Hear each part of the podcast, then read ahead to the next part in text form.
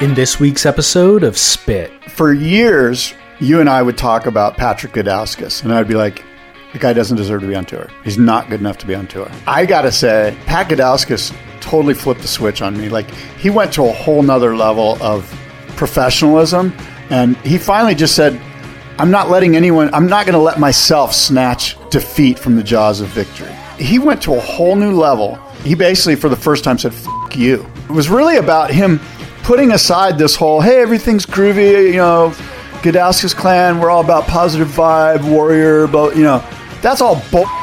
When it's time to get into the heat and win a contest, and it wasn't even the turns, although the turns were impressive, it was his mental. You could tell mentally he had flipped the switch. Like, I got screwed in that first round heat. Was it the first round Against heat? Jordy. Yeah, I got screwed against Jordy, and I am not letting these take it from me.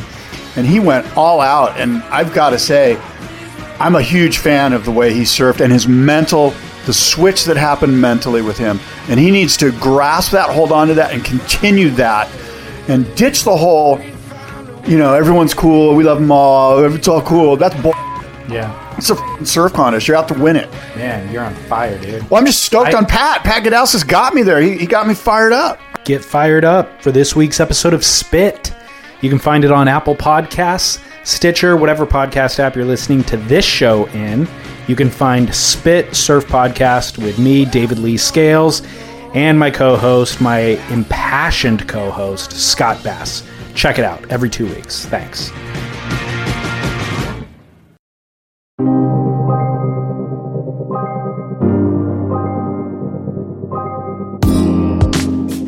And then the element of cold. You know, we were in what was probably in the high 40s of water, and who knows with the wind chill. It was just every time you went surfing, you had to psych yourself up to even put your wetsuit on. Today's episode is sponsored by Spy, the creators of the Happy Lens. And that was the voice of Alex Gray, one of Spy's team writers. He was telling me about how cold water is a natural way to immediately elevate one's mood.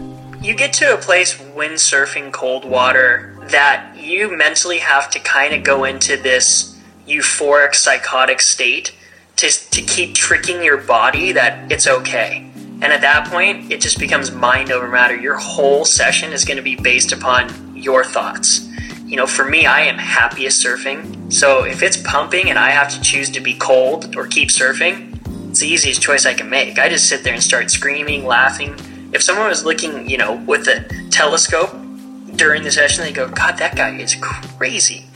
But for me, I'm like, this is the best. If this is crazy, then, you know, put me in the loony bin because this is where I want to live.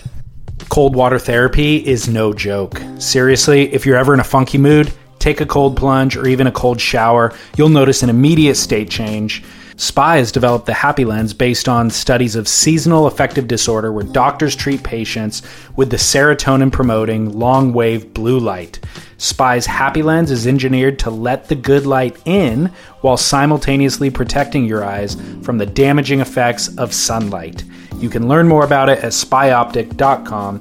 And if you use our promo code PODCAST during the month of April, we will gift you a one year membership to the Surfrider Foundation in honor of Earth Day. How cool is that? One year free to Surfrider Foundation. You'll get to support this show, get a pair of shades, and benefit the environment.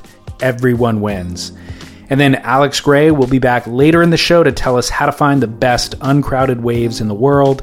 So look forward to that. But until then, spyoptic.com, promo code podcast. See happy.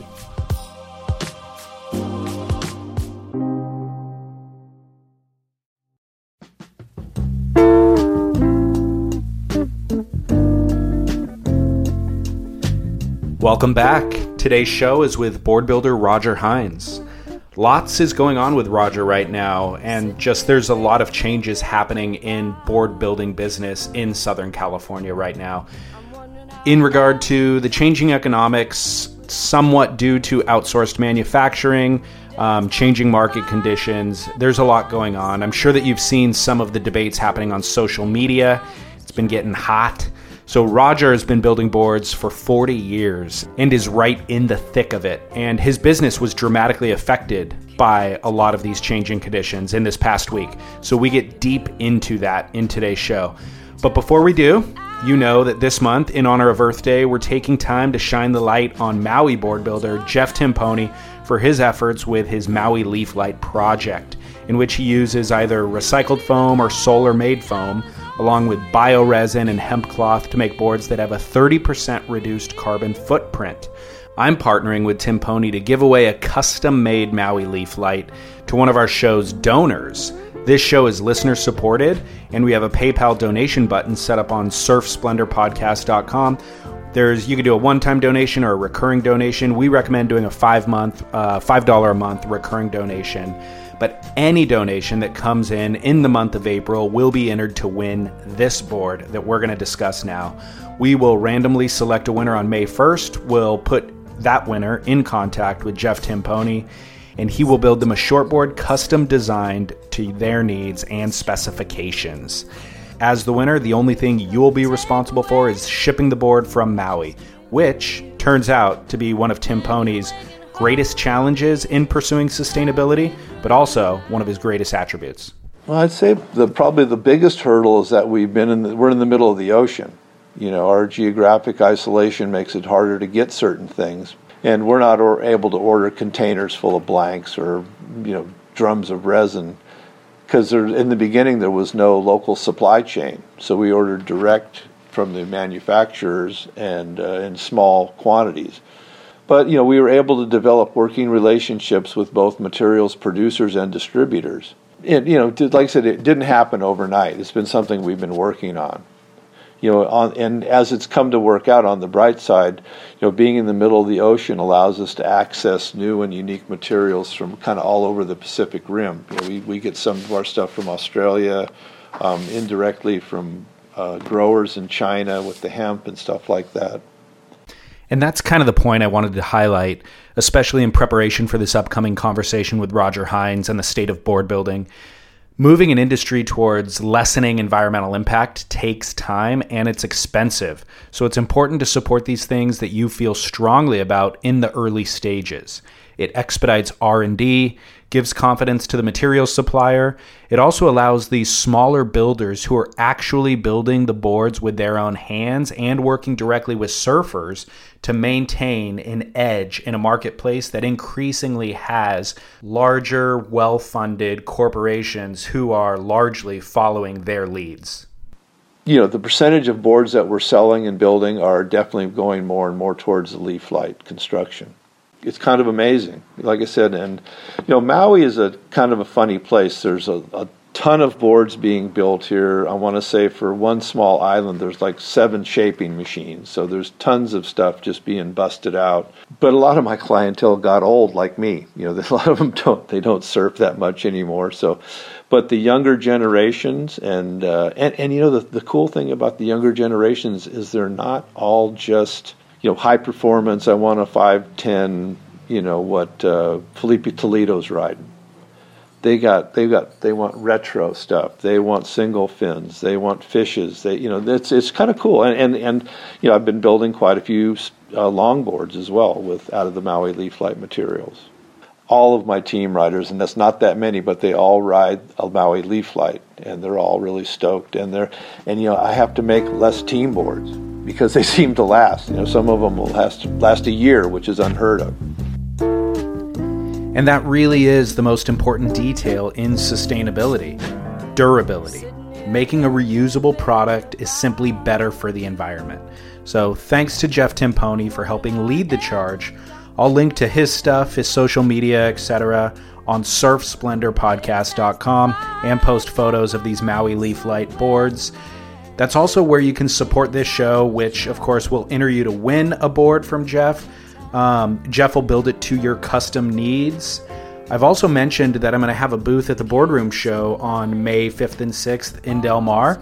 I'm going to have at least one of these Maui Leaf Light boards in the booth, so you can come check it out. Jeff is also making arrangements to come to California and hang out in the booth and uh, he hasn't quite confirmed yet, but it looks like it's going to happen. So make time to swing by, engage him in conversation, and check out the Maui Leaf Light boards. All right, onward. Roger Hinds. He's a funny dude. In his real life, in his daily life, he is so colorful, fully opinionated, hot tempered, and then every time I've had him on the show, he turns into this mild mannered, tame, well spoken, but dare I say, docile human being. He would not like me saying that, but that is a fact whenever he's on the air. So this time around, I think I may have cracked the veneer. We get the real Roger here. So buckle in. Uh, if you want his backstory, you can listen to episode 91 of Surf Splendor. It's on our website. Suffice to say, he's been building boards for 40 years in California, Hawaii, Japan, South America, Europe. He's worked with everybody. He owns the license for Bear surfboards, which was brought into mainstream popularity in the film Big Wednesday. So if you wanted a Bear surfboard, he's the guy who will make it for you. He also um, owns the license for Country Surfboards, the iconic label, and of course his own Roger Hinds surfboards. He's the two time winner of the Icons of Foam Shaping competition, the tribute to the Masters, which he will be competing in again at the Boardroom Show next month. We recorded this episode over a bottle of wine in his kitchen in Seal Beach, California, with his wife, Christy, presiding. This is David Scales for Surf Splendor, and here's my conversation with Roger Hinds. Enjoy. Thank you, baby, for giving me my life. The noise of choice. How about a champagne cork? Yeah. is champagne on your normal nightly routine? No, Oh, okay. Special Roger occasion Hines. today? You're here. Oh, nice. I like champagne. Chills you out. Cheers. Great to see you again, Christy, my we'll cheers again once you get that open. Um, did you surf today? I did. Okay. There it is. I did. I surfed uh, Bolsa around 10 o'clock. And I rode an 11 footer. Oh, okay. So it was small. Yeah, it's like one foot. Okay. But the water had warmed up a bit. I know. It's crazy how much warmer it's gotten in one week. Yeah, it was small, but it was, you know, it was fun. The nobody around because I guess there was a couple sharks spotted the last couple days. Were there really? Yeah. I didn't know that. And they're out there. It's the ocean. That is a good point. Yes, they are. All right, Roger Hinds, welcome back to the show, dude. Good to be here. Thank you for inviting me again. You are very welcome. Thank you for inviting me into your lovely home and pouring me a glass of wine. Nice way to spend the afternoon. Yep. And we have my lovely bride Christy here. I know. Drinking the fancy stuff Yeah. out of the fancy glass, too. Um, we have a lot to catch up on, dude, since we last talked. Yeah. Um, make sure, again, you speak to the back of the room, of course. First thing I wanted to share with you do you, um, are you familiar with Reddit, the website? I, I'm not. Okay. Reddit is uh, it's basically a message forum. You can go on there and write about anything, and people have conversations about the latest UFC fight to whatever shampoo they're using to all sorts of stuff. A listener sent me a link to Reddit. Reddit username Shadow Ratinator posted a photo of you here in your driveway. He was picking up what he called, quote, the Paisley Mermaid Longboard. Oh yeah, that was a beautiful board. It was. That was. And he said, quote, Roger, and he wrote a bunch about the board, and then he goes, Roger informed me that this board is part of his last batch of boards he will make. He's decided to retire after the shop he did his glassing in closed its doors. He's planning on surfing more and seems set up for retirement, but there is a twinge of sadness. His impression is the Chinese pop out slash wave storm revolution is taking its toll. I don't want to turn this into some anti bulk board rant. Um, and I've my first board that I've ever gotten was a Chinese made board. But this whole conversation kind of gave me an uh oh, this board is practically a mu- museum piece board now. How can I surf it? No worries, I'm going to surf this board anyways. End quote. So, Roger, are you retiring? And is it because of wave storms? Oh God, no, no. I- yeah, I'm retiring from glassing. Yeah, my, it's ran its course. I, I, uh, my friend who I worked with in San Clemente, he decided that uh, to go a different direction. It's glassing surfboards is a hard job. It's physical, and when you're in your 60s, it's even harder. Um, so no, I, I probably misspoke or or something. I'm, I'm still going to shape. Oh, you are. Yeah, I'm still going to shape some boards, and and I didn't get ran out uh, because of the import boards. I still have orders. it just it, it- I think it just ran its course when Maurice decided to uh, close the factory. It was just time to throw in the towel as far as glassing because I just don't have it in me to go set up another factory Yeah. for a couple of reasons. I don't want to work that hard and have the overhead, and my wife would probably divorce me if I did. Yeah. So going forward, I'm just going to shape some boards, and I have a, a guy in Huntington Beach at Surf City Glassing, James. He does a really nice job. He Okay. works really hard, and Is he a one man show? he has a sander and a polisher, but he does all the color work himself. And, and yeah, he's he's a tough guy, young guy who does a really quality job. Um, do you know who he's finishing boards for now? I think he's doing some ECs and uh, some other guys. Okay. But uh, I ran into him a while back, and and I sent him a couple boards, overflow stuff that I had, and yeah, it turned out really nice. So I thought, you know what, Okay. why not? So is that to say then that um, glassing and laminating is more labor intensive or harder on the body than shaping? Yeah, in my opinion, laminating is and polishing. I mean, you're dragging a six thousand RPM around with you Is that what the for difference an is? hour. Yeah, it's it's very it's very um, physically demanding because you're on your feet for a long time. When I was in my 30s, 40s, 50s, this shit meant nothing to me. I would just go there and work 10 hours a day and, and go surf. But in your 60s, it, it's tough. It's a tough game. And to try to keep the quality at that level to where when a customer picks up a board, it looks like a museum piece, then it takes that much effort to get it there. Right. It seems to be though there are other um, board builders who maybe they have like a factory in house, you know, and but they're able to maintain super high quality by not doing it all themselves. Yeah. So it seems to be feasible. It seems to be other people are doing it, you know. Yeah, you know, early on, we we used to build a lot of boards, and we had a crew working with us. But as time went by, I realized that the end result was better for me because I'm really Type A personality, and I really want. I see how I want the thing to turn out, and that's what I expect, as opposed to it's just a surfboard.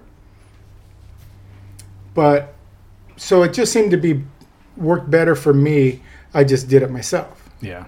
Uh, yeah, there is some really good uh, work being done out there. Uh, Moonlight, Jesus, you know Gary Stuber, just the best laminator on the planet, and he's older than me. Jeez, uh, Waterman's does a great job. There's guys down. Uh, uh, I'm, I apologize. I'm probably going to miss a few people, but uh, there's there's quality work going on, and I think that's a lot of the difference in today's boards. The the younger group of surfboard guys. Let's just use the 90s for instance. The 90s, in my eyes, was the last time you could train somebody to build boards at a high level because they were pretty bad at best. They were six foot sand finishes, and you could get used to working with the tools and the and the chemicals and everything, and then move into the next stages of, of getting your doing cut laps and, and polishes and but now it's all pretty much at such a high level it's really hard to train somebody Right. that's why a guy like gary's still working when he's older than me uh, because the hiring pool's kind of thin Yeah, that's what everybody seems to be saying. Or and then the people coming into the workspace aren't willing to work for the wages that it is and do the amount of work that's actually required to develop the skill set. You know that that's a good point. You know, I, I said I said this more than the last year than I have in forty years. Um, I would get paid ten dollars to sand a board in 1974, and now guys are making twenty three dollars to sand a board, and that's just fucking For, crazy. 40 That's- years later, the price is only doubled. Crazy. Yeah. Just- and there's no blame on the people who own the shops. It's Right. just it's what the market bears. I mean, there's I see a race to the bottom right now. Everybody wants to build. Well, I shouldn't generalize. There's people who want to build a lot of boards for less money, and that has never. That's crazy business 101. I mean, that's a crazy business model. Yeah.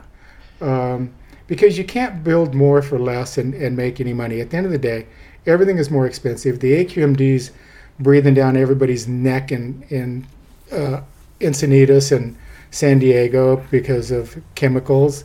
They're trying to run the surf business out of here the way much the way they ran the, the boat business out of here in the 90s. They're structuring laws that uh, that attack basically the the resin that we use. Yeah. Um, and one of them right now is the Reichhold gloss resin. It's the same stuff we've been using for 40 years. It hasn't changed. And now they're going after the styrene content in that. Where'd the boat boat business go? Uh, Washington, Okay. Washington State, and other places. I'm, I'm not sure, but they ran those guys the hell out of here. Yeah.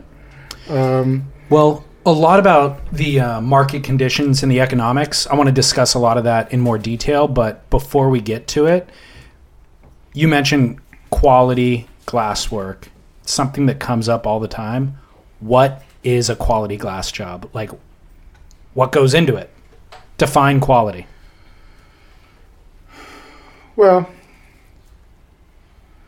I don't even know where to go with that because everybody has their own idea of quality. Is there specific materials that you need to use? Is there specific techniques that are required? again, there there's some materials that work easier for me uh, than maybe somebody else. There's um, I used uh, JPS fiberglass Okay. from Ted Wilson Fiberglass Hawaii Okay. because it bends around wings really well and it I don't have to cut. It turns corners really easy. Swallowtails. I mean, you can turn a squash tail without putting a cut in it. Okay. and 99 out of 10 boards that I built were colored. So everything was based around the finished product. based around how the color saturates the fiberglass. Yeah, and how the fiberglass bent the rails and how it looked when it was done. Now, you may get a different opinion from somebody else. Uh, But that's why I'm asking is because we say that ev- every single person I talk to says, "Oh, I make a quality surfboard." Well, we know not everybody does. So how do you define quality? You know what I mean? Like what can the consumer look at to say, you know, this is a quality product versus another? So obviously raw material matters. Is JPS, do you know where they're made? Yeah, it's here in America. That's what I Yeah, thought. JP Stevens, yeah. okay. But you can only buy it through Fiberglass Hawaii. They have the uh, oh, okay. Got it. they have that. Um, you know, it, it, I just tried to use the best, what I thought was the best of everything. I used Fiberglass Hawaii's Transparents. I thought it was the best. Um, I started using those in the late 80s, early 90s when there wasn't a lot of that going on here in California, uh, transparent work. And and it just worked the same way we had the RAM chemicals that we got uh, from Ram Corporation here in California. We we'd have it shipped to Hawaii in the early days, but and then I used uh, Duratec pigments. Um, it has a real. It's it's again. I think you're. I use the materials I use because I find something that works, and I I don't change for a cheaper price. If somebody brought me something different, it said this is as good but cheaper, I would wouldn't even look at it because even if they said it was better, I I have something that works and I'm not going to change.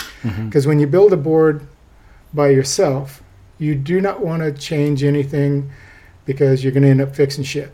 And Yeah. you just don't have time to fix stuff. back Um, to the economics kind of discussion it's also a matter of um, everybody board builders run on such thin margins that you can't really afford to start from scratch with something oftentimes i feel you know like if you're if you've spent all the time shaping a board and you've dialed it to what the customer's needs are and then something goes wrong in the coloring process you got to throw that out and start from scratch Yeah, yeah. I always just tried to do what I was used to working with, and, and it, it it, it it ran through all those years. It worked. It worked fine. yeah Um, you know, I I never stopped learning. That's one thing I'd like to get a point across to anybody who's just getting going in surfboards or is on their way in the journey. Is if you think you know it all, and you have nothing, no more room to learn, then you need to get the hell out of the business and go dig holes for a living because you need to learn every day. You need to know that you can raise that bar up every day. Because if you think like that and you do that, you can charge serious money for your boards. Mm-hmm. Not every board has to be sold for $425. The board has got to be sold for $425 because it looks like everybody else's. Right. And there's nothing about it that's different. Yeah. So when you put yourself in a situation like that to where and it's a it's a slippery slope because people are really going to put you under a microscope. Yeah. Well, really, what do these boards look like in person? And and so you know you just do the best you can, and charge money for it. People will pay for a quality product. Yeah. People will be more apprehensive. They'll want the bro deal for the six foot sand finish because it's a commodity. Mhm. When everything went on the computer, I think everything kind of, and this is from only from where I sit. It's just my opinion, but I've built over thirty thousand surfboards in my life, so I have a, I have an opinion. Everything changed when Gordon closed. Clark foam. Yep, everything changed because number one, everybody was trying to get their hands on some blanks, and I mean, I had just gotten back from Hawaii, and, I was expecting a sixty blank drop uh, from Clark Foam, and um, because back then we were doing five six hundred boards a year, I think, Okay. and I had no blanks. Yeah. So we started trying to find blanks, and so the stuff that started to show up was really clunky and bulky and and pretty pretty hard to shape. And I think that's when everybody made the mass exodus to the machine. Okay. So let me break it down for the listener to give them kind of cultural context. Mm-hmm. It's two, December 5th, 2005, was it? Yeah. Or December 6th? Um, Yeah. The 5th? Yeah. So Gordon Clark basically all but had a monopoly on foam manufacturing, right? For the US anyway. If you call it a monopoly, I I think that Gordon you know, and my wife will be mad at me about this, but I'll tell you what, Gordon helped me in business because I understood the rules. And I'm a business person, a surfboard builder and a surfer. But your business model doesn't work. Is that to say he was a stodgy businessman? Let's put it this way: you you followed the rules and you Yeah. got everything you needed in a fair price in a timely fashion. Yeah. Well, I don't mean to use the word monopoly as a negative. I just mean that he had the lion's share of the market in foam manufacturing. He was a early pioneer of it, right, with Hobie Alter. Mm-hmm. They split. Gordon continued the foam business as Hobie did his board and boat business, retail business, and everything. Um, and just having the lion's share of the market from the beginning put him in an advantageous position for the next 50 years. So when did you start working with him? early on, I was getting blanks in Hawaii. Uh, we started getting them from Ted Wilson when Ted was get he was actually pouring foam in Hawaii, and then uh, Clark Foam started coming in, and and we started using that. But um, again, let me let me go a little further with Gordon. At that time, everybody was hand shaping. There was a few Right. machines, and he really went out of his way to make enough molds, plugs, to where we had a big catalog of blanks that were very close tolerance, and and What do you mean by close tolerance? you didn't have to uh, take a lot of foam off the rails and overshape the board, which would make it weaker. Okay. There was a, it was a big catalog of blanks, and it was a really good selection. And So, again, hold your thought. I'm not trying to interrupt. Um, the strength is kind of in the uh, exterior of the blank. So if you, let's just, for argument's sake, if you made like a giant block of foam and had to shape it down to a six four, that interior of the core wouldn't be as strong as the exterior. So close tolerance means get a blank that matches the final shape that you're hoping to d- to make, so that you don't have to whittle away a tremendous amount of foam. You're still working kind of with the exterior of the core. Is that what you're saying? exactly. Okay. But, and I don't want to jump around, but that brings up a good piece of. Uh, back then, there was a longboard blank. 'cause in the late '80s, there wasn't a lot of longboard blanks. There was uh, Sid Madden, I think it was a 9.3, and the thing was really thick.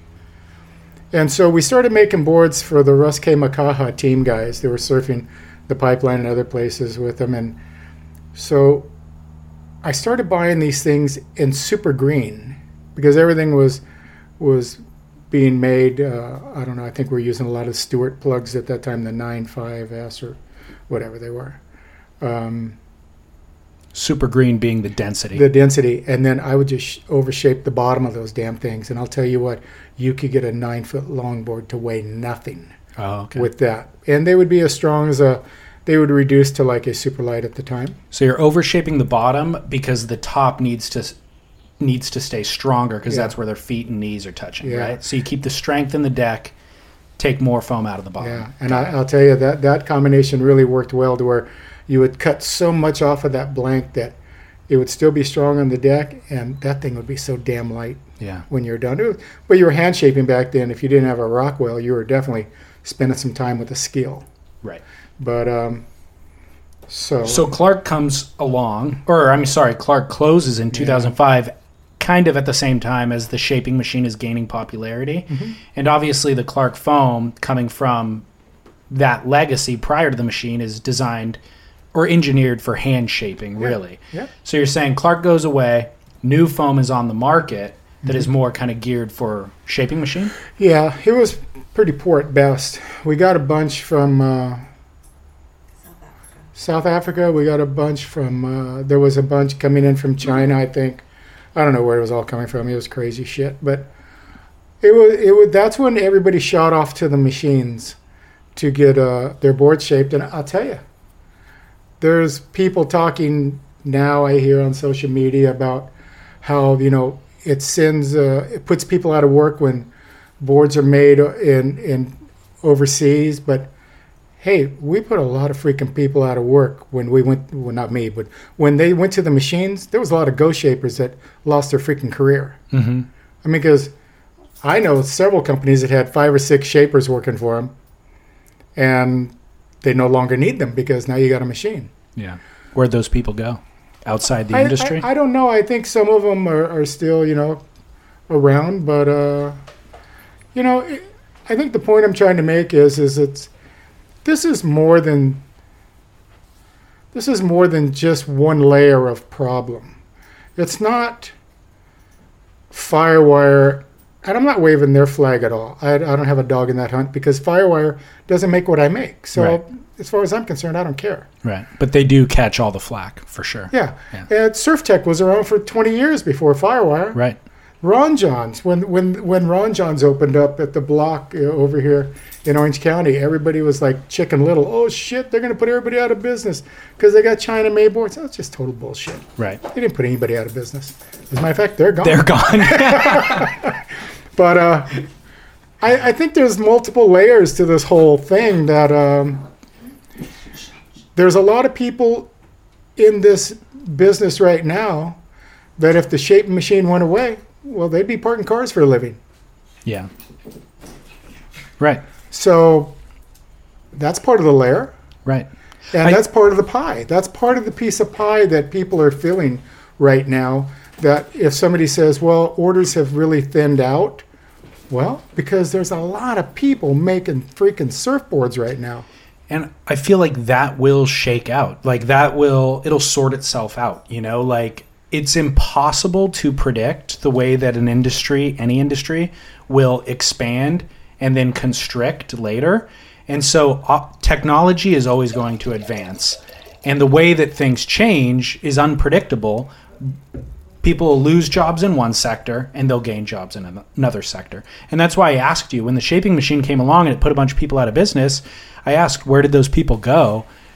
Um, did they go outside the industry? Did they stay within the industry? I, I mean, obviously you don't know per person and I don't either, but I would argue they all found a home. They didn't end up on the street homeless. They all got jobs somewhere. Maybe some of them got better jobs than they had in the surf industry that provided better living for their family. You know, like it's impossible to Yeah. keep track of. all, all of that is is is possible.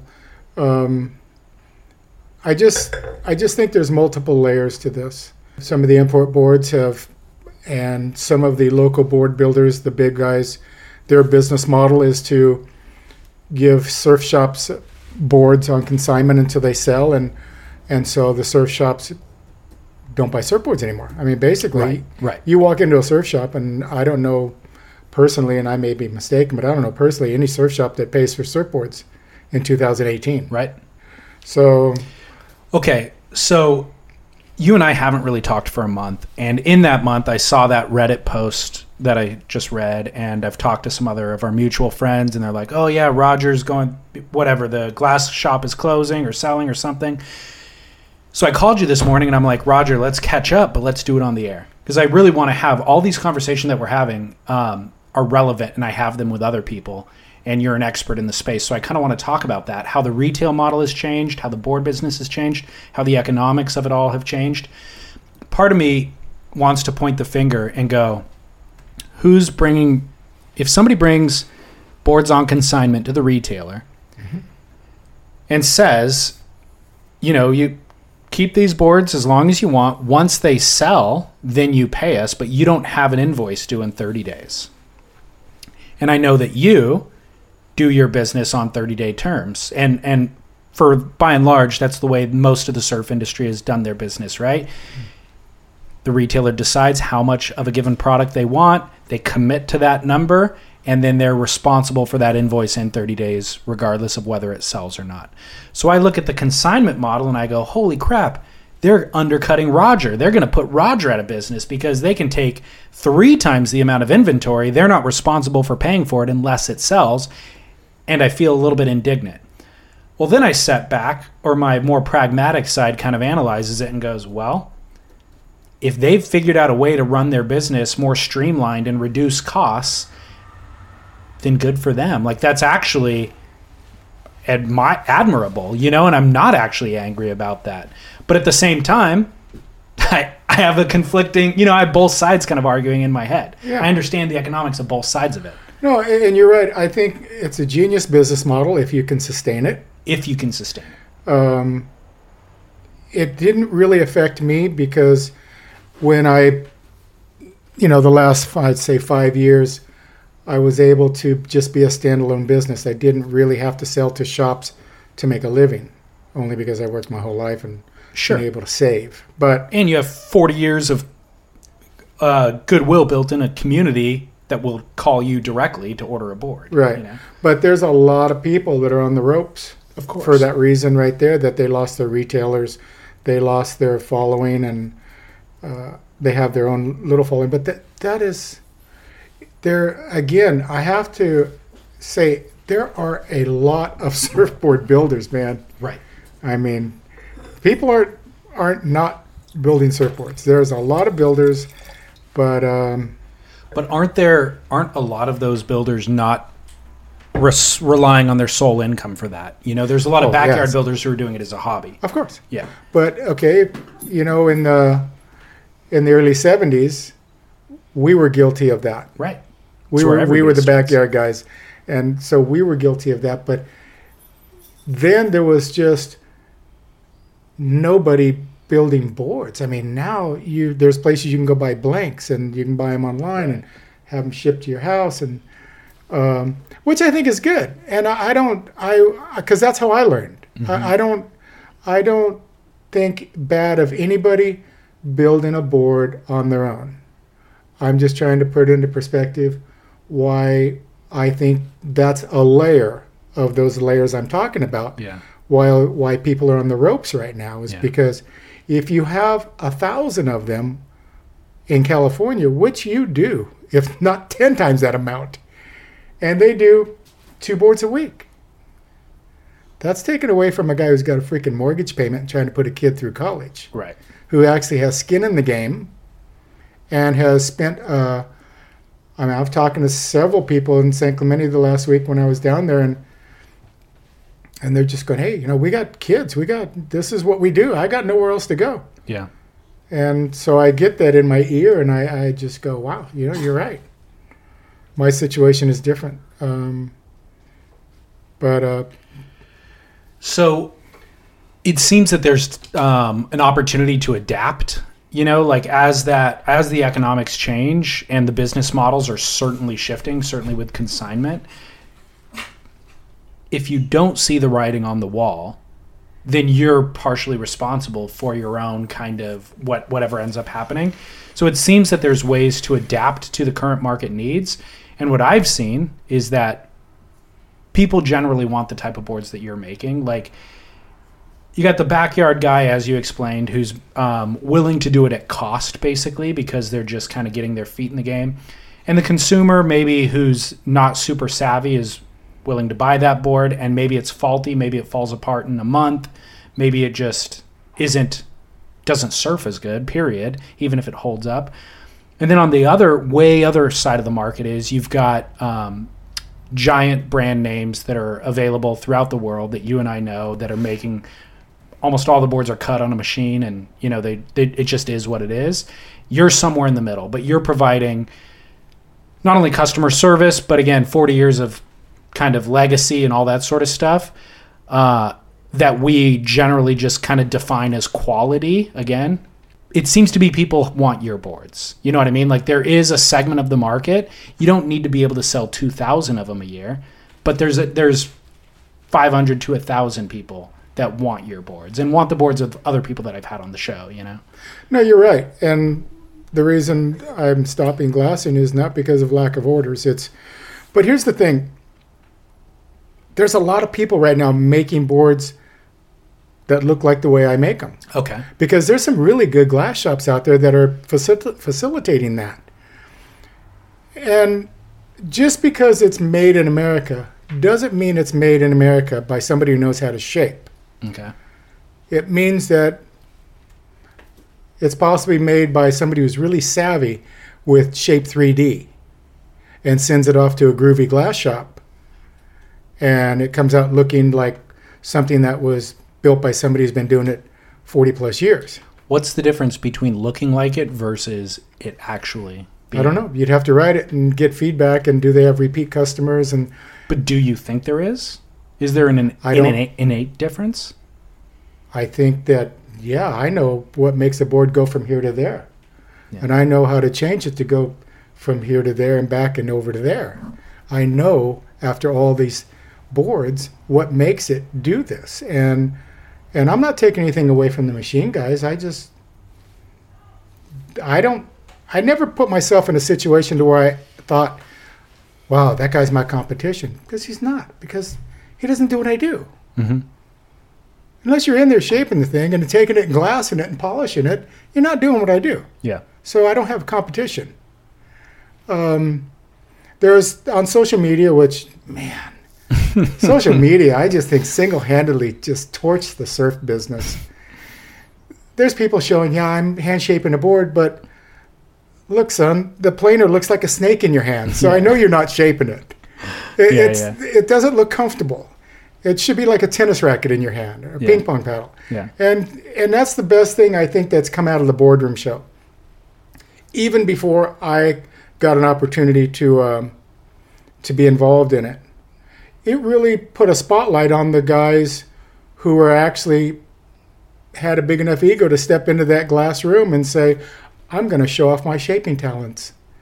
Because there was a couple people that ran out of there with their blanks; they were so bad. yeah So, I mean, if you're willing to step into that cage and show your wares, then good for you. yeah But uh, also, on the other hand, it, it actually, you get a chance to watch guys who I, I just admire. You get to watch Wayne Rich. You get to watch Matt Calvani. You, you get to watch Rawson. All these guys are so good with their tools.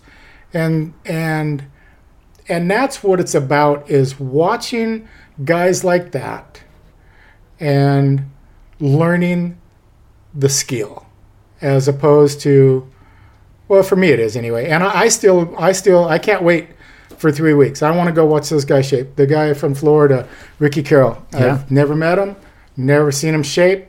He's won three times. I want to shake his hand and watch his action. I'm going to be excited to watch it.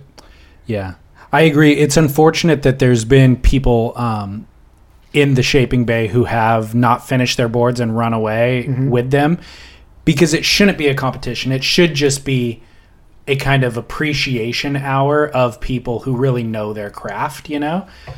I don't feel like any of the key guys make it a competition. You know, like everybody's really ref, Yeah. rev, reverent of one another. Yeah. As I mean, let's assume that not all listeners can contact you and get a board. Maybe they don't live in Southern California or whatever. I'm curious if you can help define um, what people can look for. Like if they go into a surf shop and they want to buy a board off a rack, how do you identify one that will work well for you versus one that won't? Is there a way to do it visually, or do you need a personal relationship with a shaper? You know, it, it, that is that's a big question. You know, it took me probably five thousand boards of shaping before I even knew what the hell I was looking at. Really? I could shape a board. I could shape a board where it was symmetrical and and it was the rails were the same. Every, everything was right. But I didn't know what I was looking at until after about five thousand boards, and then it just, oh, okay. I think uh, the best thing somebody can do is is get a relationship with a shaper and and grow from there. I've had people I've made boards for for the last 40 plus years that they just keep coming back and we discuss, okay, let's what is this board? What did it what I know you liked it. There's got to be one thing you didn't like about it. I want to I don't care what you liked about it. I want to know what you didn't like about it. Yeah. That's the most important thing to me. Because I want to know, okay, what can I do to make that go away? Right. You've built five or six, maybe more boards for me. Yes. Um, who have you worked with for the longest period of time, and how many boards have you built for that person? Do you think? Wow i've had the opportunity through my career to walk on what I call eggshells, building boards for some of the best uh, longboarders during that time frame in the 90s and the 2000s for the Russ K guys and Taylor Jensen and um, again I apologize I probably I'm forgetting somebody that's David that's what I missed the most What? is my freaking memory. I swear to God. Anyway, uh, can you help me with that? Well, I think you have a lot of customers that come back that aren't famous. That Right. are that surf at the beach. Yeah, I- they aren't like a famous name, but they do come back over and over. And I've received a lot of phone calls. That's the best board I ever had, and they're lot. They're just repeat customers. I think that's the key. You're going to have your your uh, your surfers that always gravitate towards the what the best surfers in the world are riding, Yeah. and that's just called so what. You know what? Yeah, yeah. I want to surf like Kelly Slater too. Yeah. except I'm 40 years too old and never had that talent. Um, I would think get a relationship with a guy who you who you feel comfortable with, and grow from there. Get your boards and refine them. Go back to the guy, and you know it, it really is a difference if you're heavy on your front foot or if you're heavy on your back foot. Yeah. I changed my whole bottom up because of that. And I watch I watch people surf on the tour and, and I watch it and I go, oh, it's pretty heavy on your front foot to be riding a single concave. But that's just me. You know, everybody has their formulas, but Yeah. um, I try to build a board for the person and not the masses. Yeah. I've, in the 90s, I was that guy. In the 90s, Jesus, we were building clear sand finish boards for, I don't know, 92 to 98. I mean, we were doing probably a thousand boards a year, clear sand finish, and and I was hand shaping and laminating and hot coating. And I had a sander. My wife ran the business and packed the boards, and off they went. Yeah. Um, I think that's what's kind of confusing to me now at this age, is I still work hard at this age no matter what I do. Is that if a guy's doing two or three hundred boards a year and he's not glassing them, or even five hundred for that matter, and you're not glassing them, why don't you hand shape it? Why would you give a third of your profit to a machine? Well, yeah, you wouldn't want to give away your profit, but the way that I kind of justified that in my head is you talked about it all being in the refinement, you know? And so I figure with the machine, let's assume the machine shape is off of their own design. So like they and I know that's an assumption, that's not true for everybody, but if they hand shaped a specific board that they got real dialed that they think works well, then they scan it Now that's a machine shape. So now that's coming off the machine, and they can focus all their energy on just refining maybe the contours for the specific surfer that ordered that board. Well, you're a really good friend, and so I'm not going to say anything about that. Say it. But it's better for the podcast. it, uh, I'll give up our friendship for more downloads. fuck, come on. America's gotten lazy, is all it is. Come Okay. on. For me, it was all about the joy of shaping the board and and does it come out as accurate as a computer shape? Well, I would hope to think so because I did plugs for Clark Foam and US blanks are within ten thousandths of an inch from tip to tail, and so I would think they are. Um, plus, I've seen some shapes come off the machine with my friend at my friend's factory that they're heavy to one side because the the blank deflects when it's cutting. So I just when you when you make something the industrial revolution to where you can streamline your business to where you can do have more free time. Well, once you've done that, that product can be made anywhere in the world for a lot less money. So that's just called that's your problem, not mine. Yeah. Well, own it. Yeah, I, I've that's been- your That's what. I've been wanting you to say for 30 That- minutes. that is your problem. That if you're crying about import boards, well, import boards wouldn't exist without that shaping machine. yeah. Because they're not hand shaping those damn things. Yeah. But I'll tell you, those glass jobs I've seen, they look pretty damn good. Yeah. And I do have an opinion when it comes to glassing. So anybody who's whining about the import boards, well, then reinvent yourself and hand shape. Do something that's different than what's coming into America. I made a career out of it. I own Yeah. a house at the beach. I mean, life is good for me. Right. Well, you and I have talked about it with wine. You, first of all, I'm playing devil's advocate, but you know I'm on the same page. Look at the list of people I've had on the podcast. Sure. They all reflect what you're saying. But you and I have talked about it with wine before, where it's like, I don't even want every bottle of wine I have to be like a perfect expression of wine. You know, Kendall Jackson makes wine that's available in every grocery store across the country and it all tastes exactly the same vintage in and vintage out because that's what the consumer wants. And it is nice. It tastes good. Tastes like you have that dependent dependability with coca-cola. You know it tastes good every time and i like it and it always tastes but that's not why i drink wine. I drink wine because I want it to be an expression of a vintage, an expression of a place, a specific. I want Napa to taste different than Sonoma, to taste different than Santa Barbara County. So that is how I view shaping as well. And I know that's not um, how everybody views shaping. Obviously, some people do just want dependability, but I agree with you.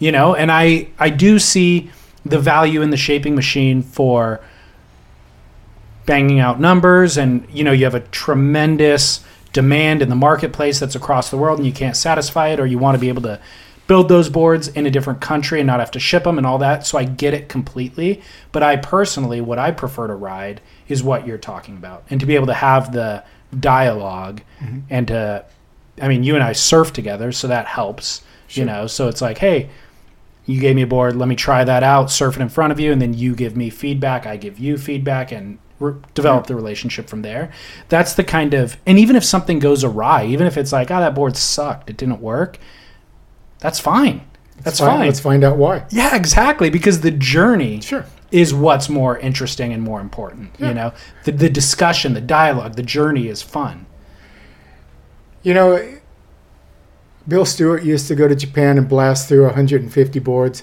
I used to go to Japan and blast through 150 boards. I'd be there for a month, month and a half, and I'd go to Brazil and do 100, 150 boards. And you didn't need that, you know. And Bill had a lot of really good shapers working here for him before the machine, and and again, it's that's the the direction uh, a lot of these guys' business model went, which is fine. I Yeah. think it's great, but uh, again, it's a multiple layer. If Yeah. there is a problem, there's not just one problem here. There's a few layers that everybody's got to pull them back and and look at. Yeah. If either you're part of the solution or you're part of the freaking problem. But that's why I said if you don't see the writing on the wall, then you're partially responsible. You need to be able to adjust your business to be like, shoot, Well, what are the mass producers not doing? They're not doing individual color work. Maybe I should spend some time working on color work, you know, or something like that. Um, but I also do feel like it's all in, like you said, in the refinement. So what you're not going to get off the shelf is something that was refined for your height, your weight, your the specific wave that you surf, that sort of thing. And so that's also where it's worth developing that relationship with Yeah. the local shaper, you know. Um, There's still some really quality guys out there that would love to spend time with uh, with the surfer building Yes. building their board that fits them perfectly, as opposed to, well, I'm going into a shop and I'm going to buy a board that's 30 liters. What is that? I buy, have no idea.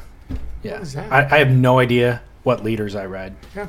Um, so the question though is, how do the economics work for an individual like yourself? Because what we're worried about is glass shops are closing, which is why we're having this conversation partially. The backyard builder is making boards for cost. The mass produced builder is outsourcing um, not only materials but also labor, right? So they're able to do it for cheaper, land the board back in the US for less than it costs somebody to build a board here. And that ultimately, if the consumer chooses those two options, it's going to squeeze out the guy in the middle. So, what are the economics for the guy in the middle? Like, how many boards do you need to make a year? Oh, first of all, how many boards do you need to make a year to stay in business? And then, secondly, you can only make a certain number while maintaining a high level of quality. You know what I mean? You can't make 2,000 boards a year because they'll be crappy boards. So, kind of, what are the economics for a guy like yourself to make boards? Well, let's back up a moment. Okay. Glass shops are closing. Uh, we closed not because we didn't have orders. We closed because Maurice wanted to go a different direction, and he he found it was very physically challenging to have a factory and run a business that he another business that he has use surf, which is very successful. So, he's And me spread thin. Yeah, me, I'm just, I'm old. I'm freaking, I'm tired of working that hard. So, maybe not that business, but we know there's glass shops in throughout San Diego that have been closing in the last couple of years. Well, again, you'd have to, I'd have to know their business model. Okay. Are, are they, I've, I've never been really part of the, uh, the bro, the team bro thing to where you're going to go uh, give a guy a board at cost because he's riding your board and he's going to sell maybe one. But that factory costs you maybe $50 per board overhead. So every time you give a board away, you not only lost your time building it and and you're not even breaking even, you're going backwards. So that business model was never part of Christie's and mine. We always look, I'll give you a the best board I can make you, but this is what it's going to cost you. Right. And people pay it. Totally. And but there are people who want, you know, they're the next big thing and they want what they want.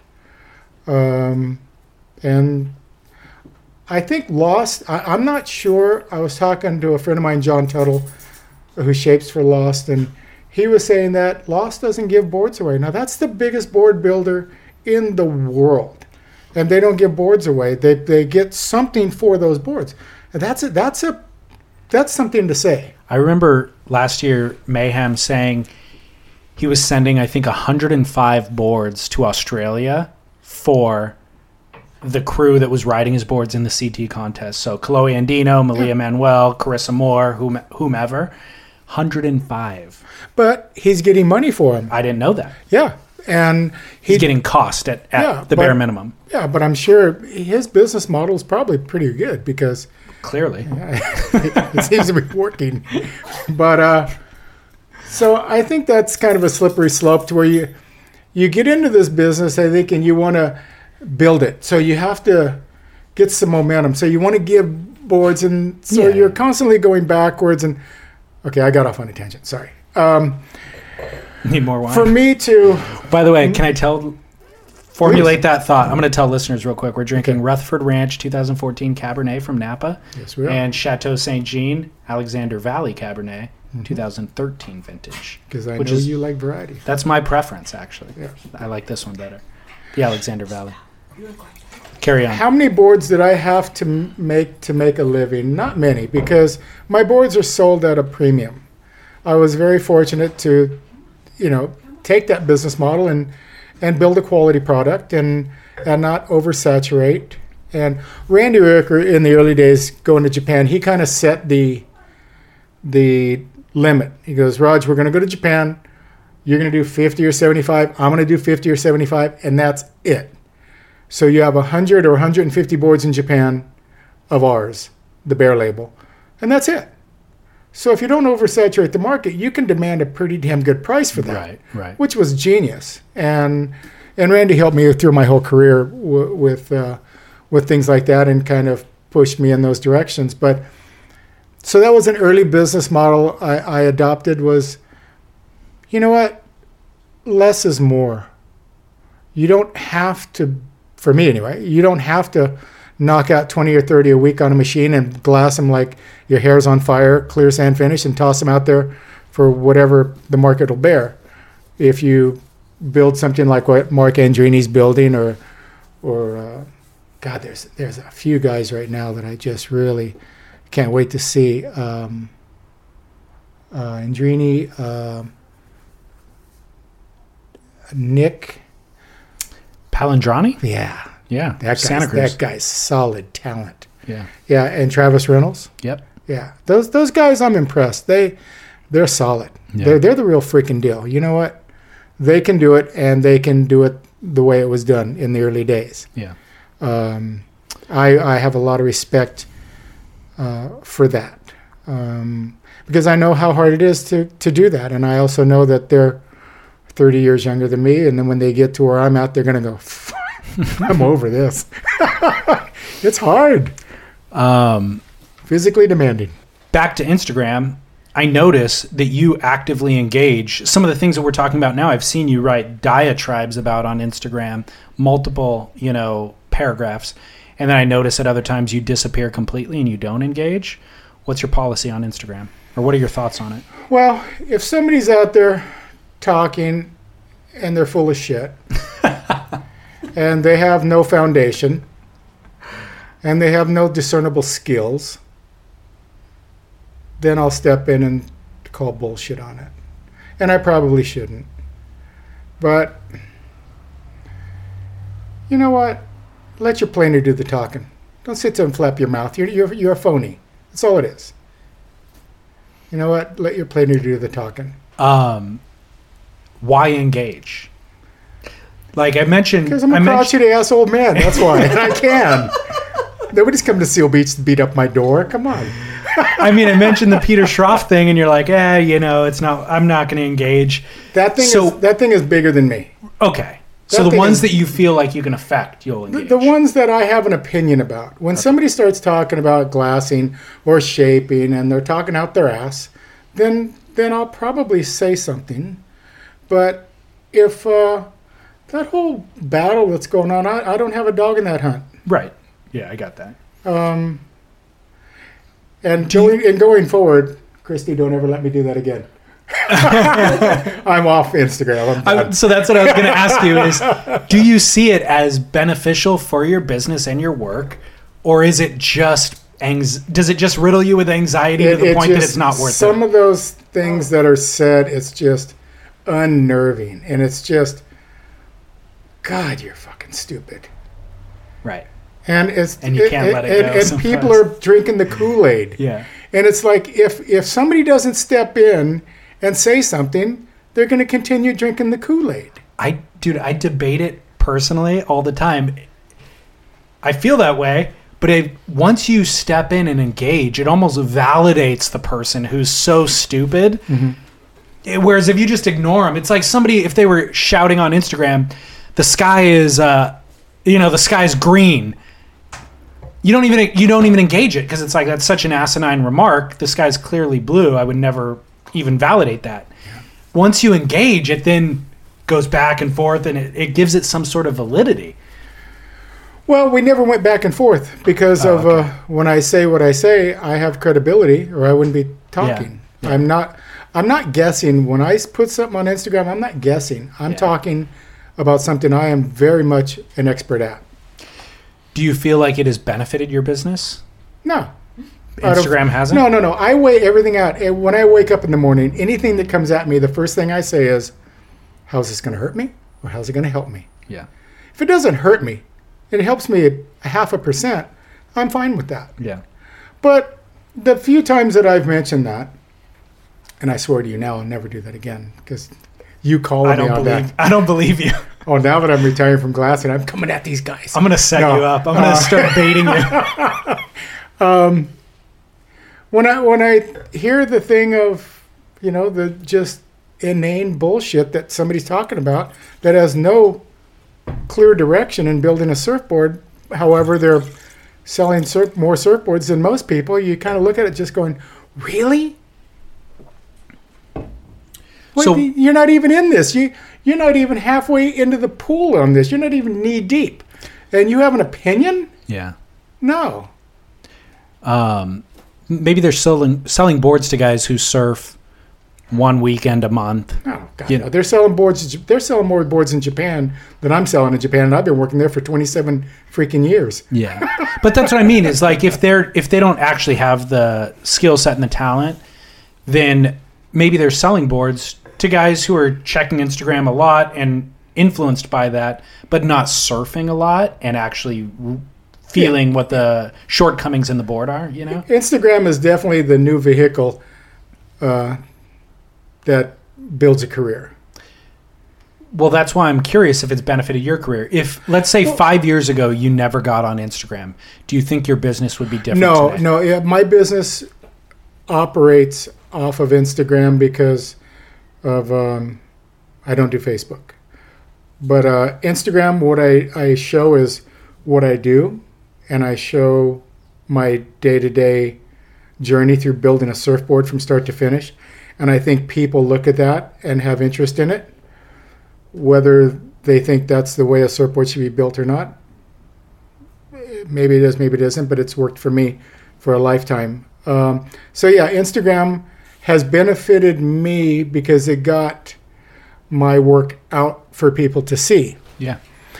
But with that being said, it's benefited a lot, lot of people that um, Are good at Instagram. are really good at Instagram Right. and no good at building surfboards.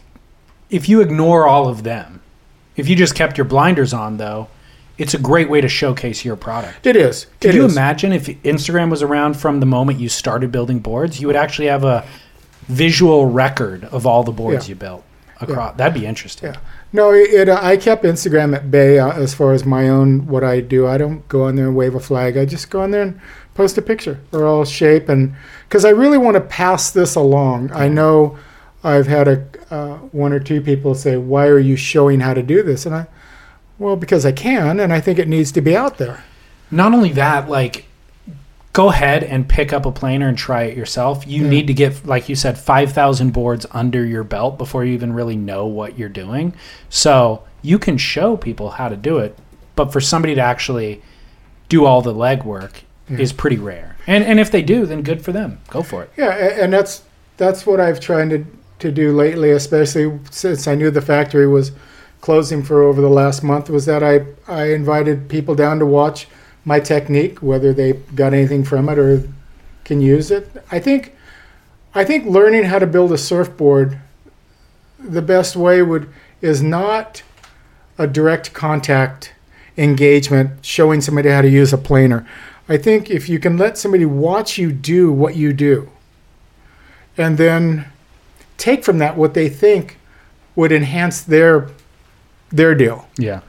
Not take all of it, just take bits and pieces. Right. And that's what I was able to do early on was watch different people, Michel Junod, I watched Kent Smith, uh, all these guys shape, and I was going, hmm, hmm, hmm, hmm, hmm. Okay, wow, that's interesting. So I took those things and and and even last year when I was in France, I mean, shit, I've polished thirty thousand freaking boards. I finally learned how to polish because Pierre at, at UWL, he came from the boat industry and and he polishes boards that are freakish, man. They look phony. They're like glass. And uh, so he showed me his technique. Yeah, ten years too late, but but it's really good. And uh, those are the things I'd like to share with people, so that you know what you really not. Maybe I shouldn't say this. I don't know that somebody's going to learn from from uh, watching one person shape. I think you would learn better by watching four or five people shape and learn different techniques and Yeah. then implement that in your what you want to do. Yeah. It comes natural. If it doesn't come natural, you're not going to be able to shape. Yeah. I don't care what you do. You, you can make cabinets. You can make cakes. You can. It, you see it and it comes out your hands. That's an artist. Yeah. And if you can't do that, then you're never going to be able to shape a glass of board. I don't care if you do it for 10 years. Yeah. You have to see it and it comes out your hands. And that's that's just simple. Well, the boardroom show. Excited. You're competing this year. You're a two-time winner. Two and seven eighths. Two. You won for replicating the Ben Aipa Sting. And then the following year, I think it was, for the Rusty 84 Occy model shortboard, two very different styles of boards. Yeah. This year, we're honoring Marc Andreini. Do you know Mark at all? I do. You do? Okay. Yeah, yeah. What a great guy. And man, that guy, uh, this is not going to be easy, but I want to back up quick. Oh, okay. So I touched on earlier about how people go in that glass room with their ego Yes. without any discernible skills. We're talking about a glass bowl of a shaping bay, not a glassing room, but an actual glass shaping bay at the boardroom. Yeah, and it's the kiss of death for me because I wear glasses and the and the lights don't deflect. Right. So I just see lights everywhere in there, and I'm sure a couple of other guys wear glasses. But uh, um, I was in Japan shaping, and my wife called me and said, "You got uh, chosen to shape in the the Aipa to honor Ben Aipa," and at that time I had done, oh man, 25, 26,000 boards. And I actually thought it through. Okay, can I go in there and do this and not look like a fool? I didn't just go, yoo I'm in there, let's go. Because how's it going to hurt you or how's it going to help you? If you go in there and you make a donkey of yourself, well, it's going to hurt you. Yeah. So, and Ben, uh, always been a big fan of Ben, and uh, so it was a way of honoring him, and and so yeah, I went in there and and it worked out. And Rusty too. Rusty and I are friends, and and again, it was a great honor. Um, to come into this Andreini one, it, it's it's a slippery slope. Mark shapes very unique boards. Jesus, none of this is going to be easy. Yeah. Uh, I shape, uh, I think at 12 o'clock on Saturday against one of my biggest heroes from the 70s, Bill Barnfield, who actually shaped some boards that I used to write at the pipeline No way. early on. And uh, so I'm a big fan of his. And so I shape against him. So that'll be a, a, a good deal. And then, uh, and then the next uh, one is either Matt or Wayno. So Right. I mean, this is not going to be a freaking waltz uh, through the park to get to the top. So, but that's the thing. It's a different format than previous years. Yeah, I don't It's understand the elimina- format. It's elimination format. Yeah, I don't understand what what Well, you- the boards you- are or anything, what we're going to be shaping or how we're going to do it. Yeah, and I don't either. I would uh, spill the beans with you if I knew what you were shaping, but I don't.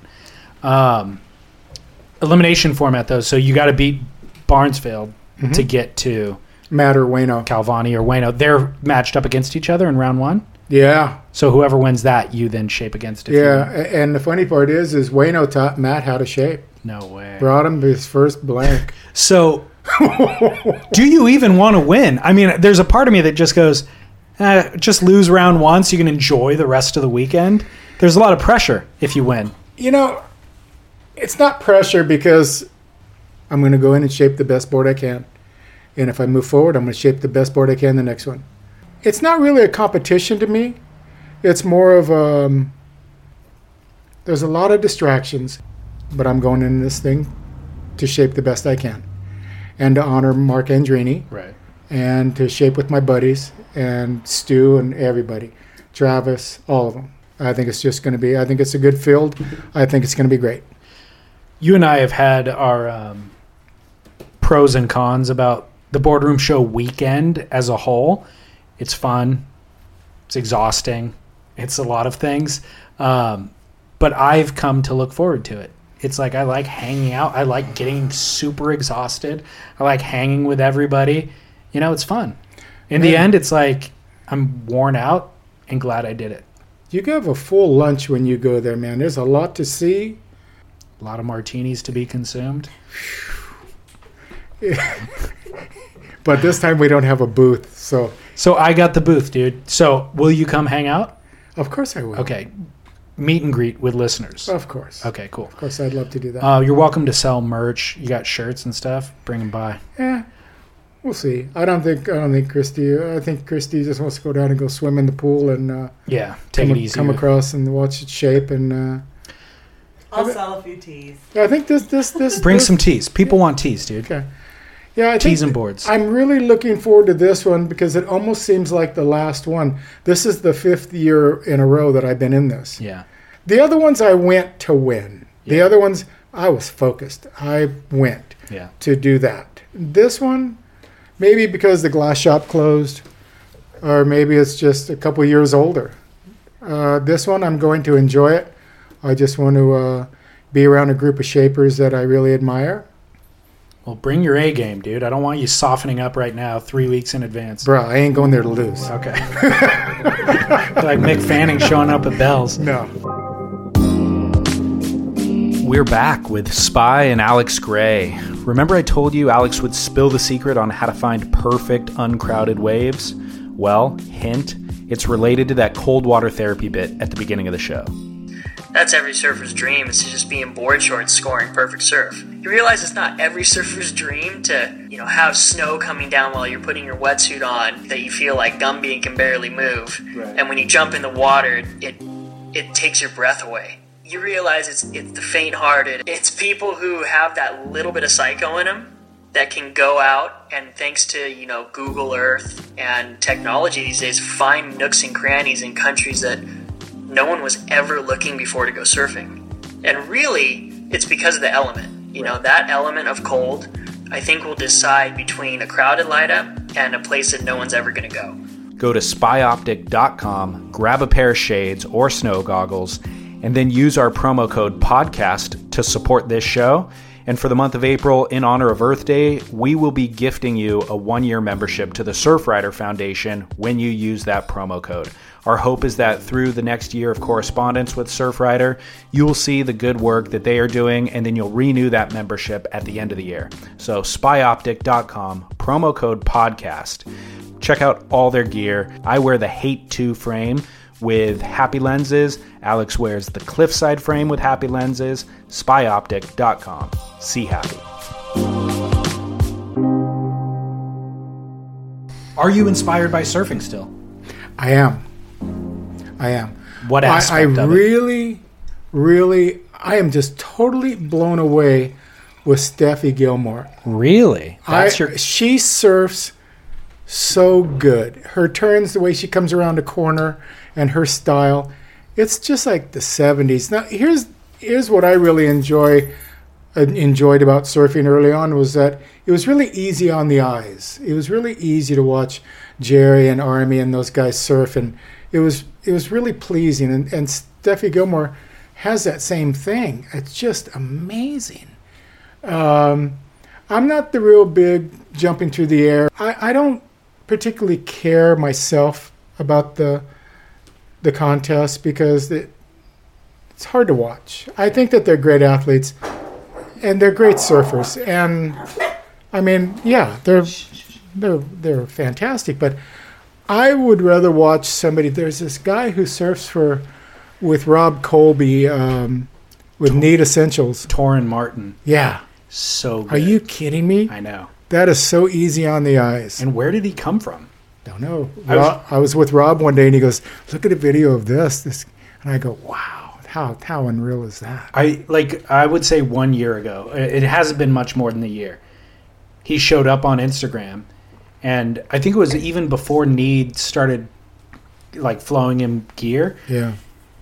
I just saw him on Instagram and I was like, who's this guy? Ripping. Like effortless, riding really interesting boards, riding fish in like really powerful surf, riding mid lengths at J Bay and just freaking like Yeah. the most beautiful lines. I mean, at the end of the day, that's what I'm interested in is watching that type of surfing because you're not pushing the board.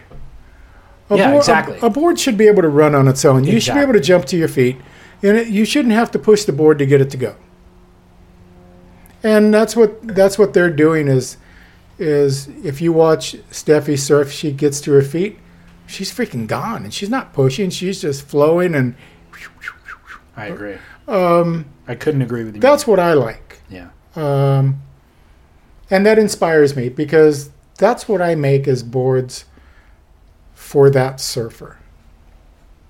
That's what that's what I do. it brings it full circle to the earlier earlier conversation about having a board designed specifically for you with that kind of refinement which is allowing the board there's like a fine balance between developing a skill set as an athlete as a surfer and then allowing not imposing that skill set on the board right? So letting the board find its flow and find its trim and not trying to impose everything that you've learned from every other board you've ever ridden onto that board. Yeah. And I find myself always struggling with that. When I get on a brand new board, I'll generally let the board lead the way for the first couple of sessions. And then I'll get to three sessions in where I'm trying to rip it. You know, I'm Yeah. trying to surf the board. Sure. And that's when I do my worst surfing. And then I get out of the water frustrated and I'm like, what went wrong? And it's, no, no, no.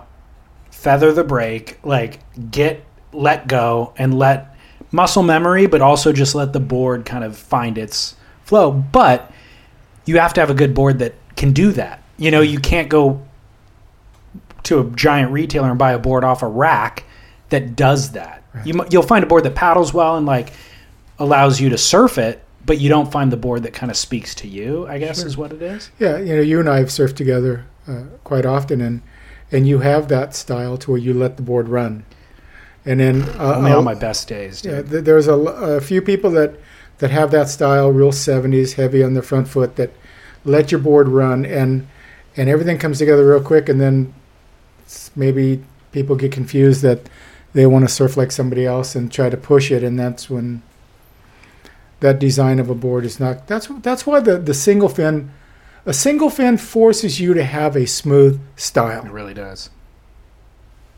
You know, I don't know if you saw an Instagram of Army and Hawaii Five O. No. It was in 1974. I, I was sitting there one night. and It came on, and it was a board that I knew really well. It was a board that Wayne Santos shaped, and and I was sitting there one night, and Hawaii Five O came on, and there's Army surfing the pipeline. So I film it. I put it on Instagram, and and that board um, was quite the uh, the anomaly for the for the pipeline because everybody was riding flat bottom boards, just full pintails to where you could ride real high on the face of the wave. But this board had a belly in the in the nose, much like the late '69 '70s board had a kind of a hole. And Army could get so high on the damn face of the wave at the pipeline with that thing to where he was up over the foam ball, and he could come out of that thing from way back. And uh, And he was one of the stunt guys in Hawaii Five O. No, they just took picture. They filmed him surfing the pipeline one day. Oh, really? and you used do, it in the you, show. You could do that back then. And you saw it on TV recently. it on my phone. Yeah, it's on my Instagram, Amazing, amazing. Yeah. I missed that one. and it was great because him and I talk about that board all the time. And he goes, "Yeah, you know, out of all the boards I had for the pipeline, that damn thing worked the best. It was a seven four. It was funny because him and Kent went into a lightning bolt one day to drop off boards, and this thing was in the use rack. No way. and he he just grabbed it. He said it didn't work well at sunset, but it, it he could get like a fly on the freaking wall at the pipeline, and and it would work. Yeah, Speaking of the used rack, I have to tell the story. Um, I feel like I've told it somewhere recently, but it's my favorite story, so I have to retell it. The first time you and I met, which we've been hanging out a bit for the last four or five years. Yeah. But I told you when we first started hanging out four or five years ago, we were at dinner at the boardroom show on a Saturday night. Yep. And I was like, "Hey, Roger, do you know when you and I first met?" And you're like, uh, "No, I don't. I have no idea what you're talking about." I'm like, "Dude, it's this giant swell and and like Huntington was too walled and too much swell, and so I was surfing Bolsa Chica, like I forget actually what spot it was. It might have been Main Tower. And I was like, I was surfing with my buddy Grant, and I caught a wave. I was riding this '84 Stewart that I got at a uh, garage sale. I think I paid forty bucks for it. It was a beater, but it was um, yellowed. It was too small for what I would normally ride, but it had a lot of volume in it because it was from the '80s and I got a set wave, and it was like this long runner. And I was in position, got a set wave. It was a right, and I surfed it all the way to the beach. And you were paddling out after I kicked out of the wave, and you were like, "Hey, dude, that turn was rad." And I was like, "Oh, thanks." And I didn't know who you were. And I paddled out. And my buddy Grant was like, "Hey, do you know who that was that just said what's up to you?" And I'm like, "No." He goes, "That's Roger Hinds."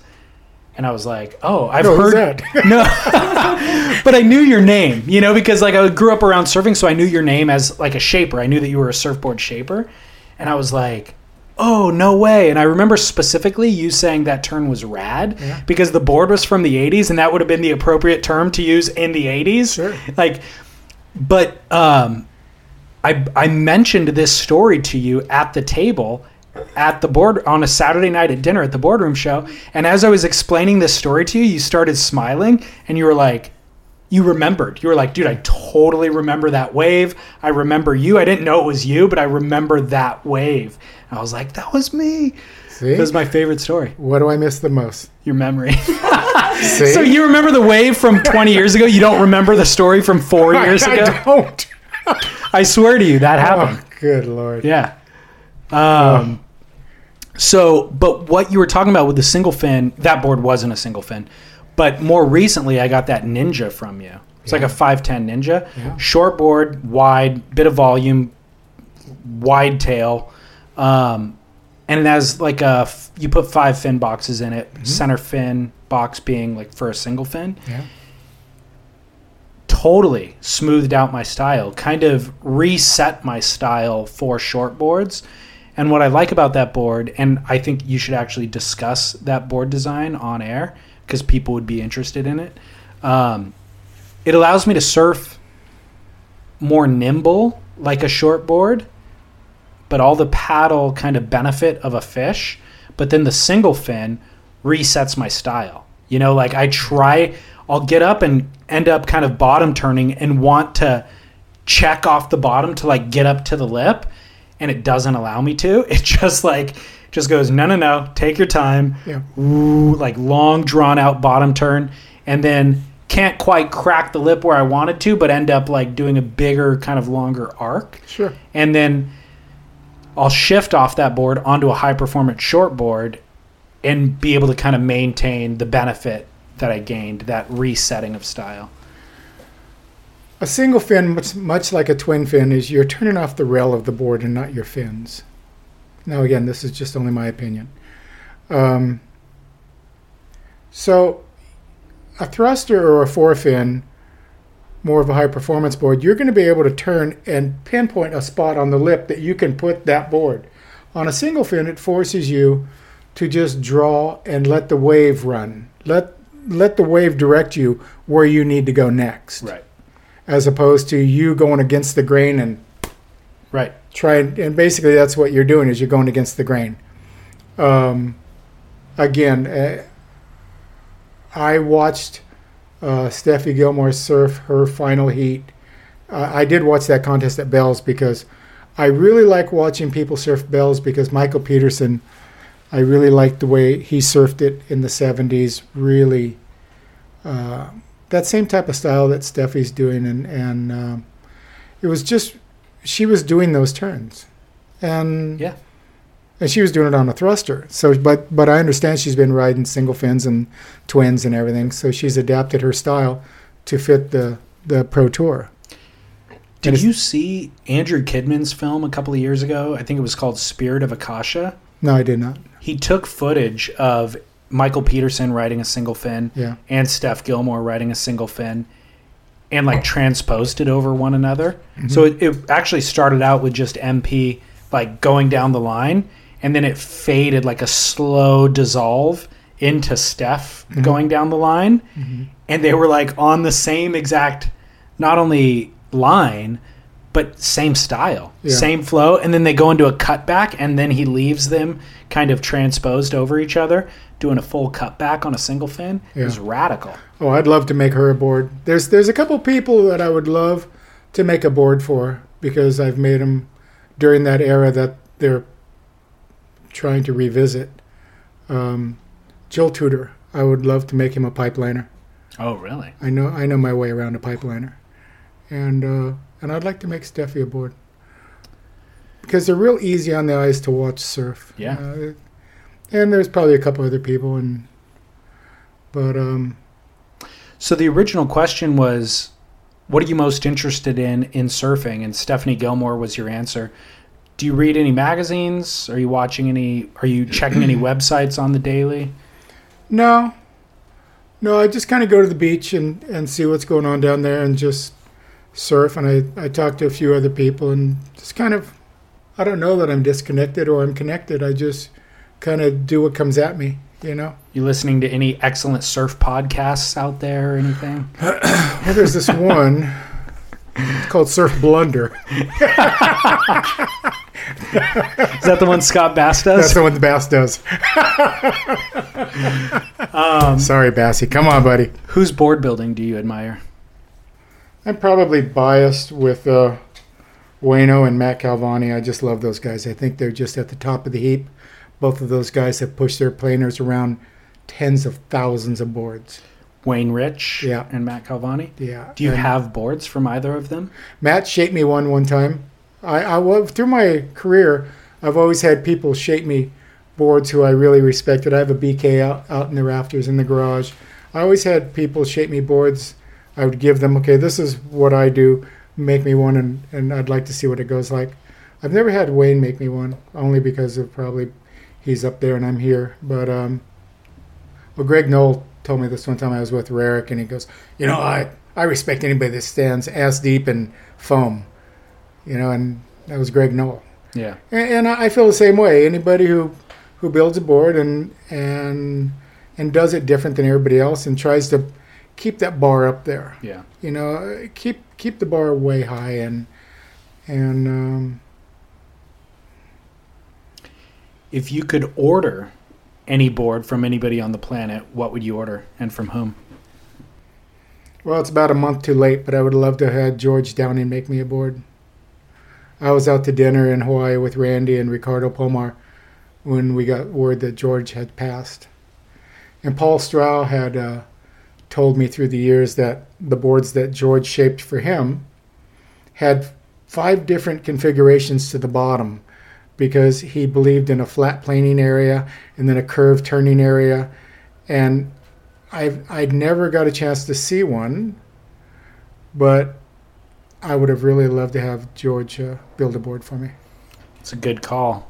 Um, does Paul still have those boards? No, he rode it in the '65 World Contest in Peru. He was in two events. He was in the big wave I, event. I think he took third in the big wave, and he won the small wave event. But uh, I tried to replicate that board uh, with Paul. Um, Paul said I got pretty close, and it was a lot of effort. But anybody that thinks like that, I Oh, would yeah. love to talk to him and find out.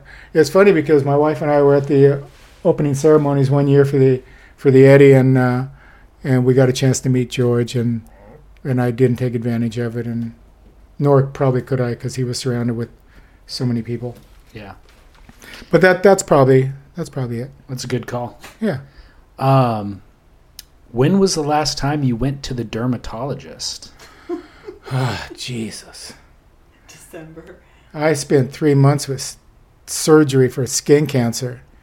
God, what a shit show. I'm doing a PSA on the podcast. I'm doing an ongoing PSA. Yeah. So I want you to tell your story. Um, I talked to Josh Martin about it too. Here's the deal the sun is a carcinogen, period. It will give you cancer. It is completely preventable. Sunblock will certainly mitigate the chances of you getting skin cancer.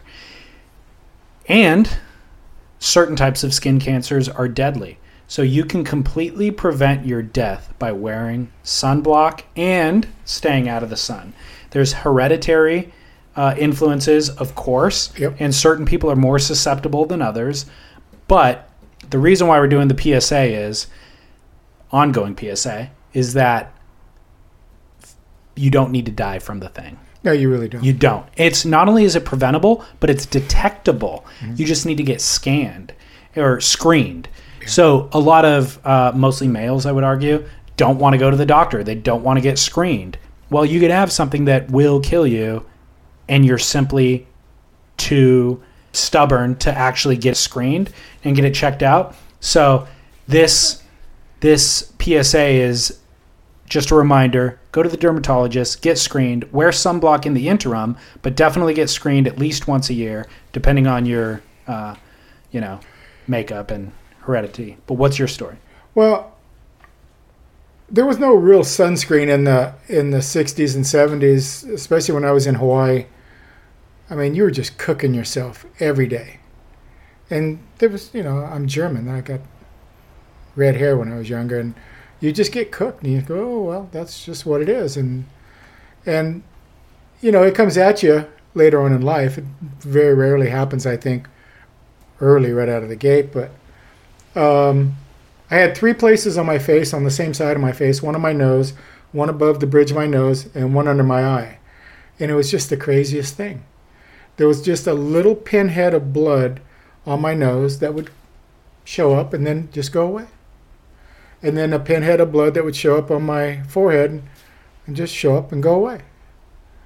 And then there was actually, when I was in France shaping, um, shout out to UWL. um, Are you going back this year? uh, September. I'm scheduled to be there. Yeah. Okay, cool. I actually had something that kind of looked like a small zit under my eye, and that one troubled me. Uh, the other ones I thought were just nothing, but the one under my eye, I thought, yeah. And I was in France, and it it'd come and go away. And then when I got back, my wife uh, drugged me down to the dermatologist, and and off I went. And boy, it was just they cut into you until it's gone, and then they stitch you up, and then they cut into you until it's gone, and then they stitch you up. But with all that being said,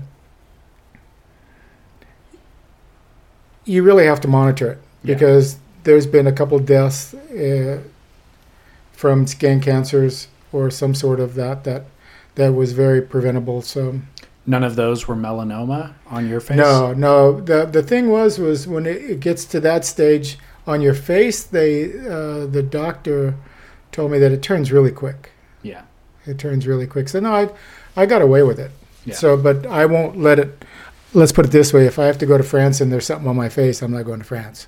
Yeah. I'm definitely going to the doctor this time. So yours was um, resolved by simply cutting it out and stitching you up, and then you just heal with a scar? Yeah, actually, the one on my my nose, it was just a big hole, and then the my head they stitched me up, and then my under my eye they actually had to build a flap. Oh, really? Yeah, Okay. but you know, it's just They do it at the dermatologist, or do you got to Yeah. go to a plastic surgeon? no. Actually, the dermatologist I went to, they did it all in house, and Okay.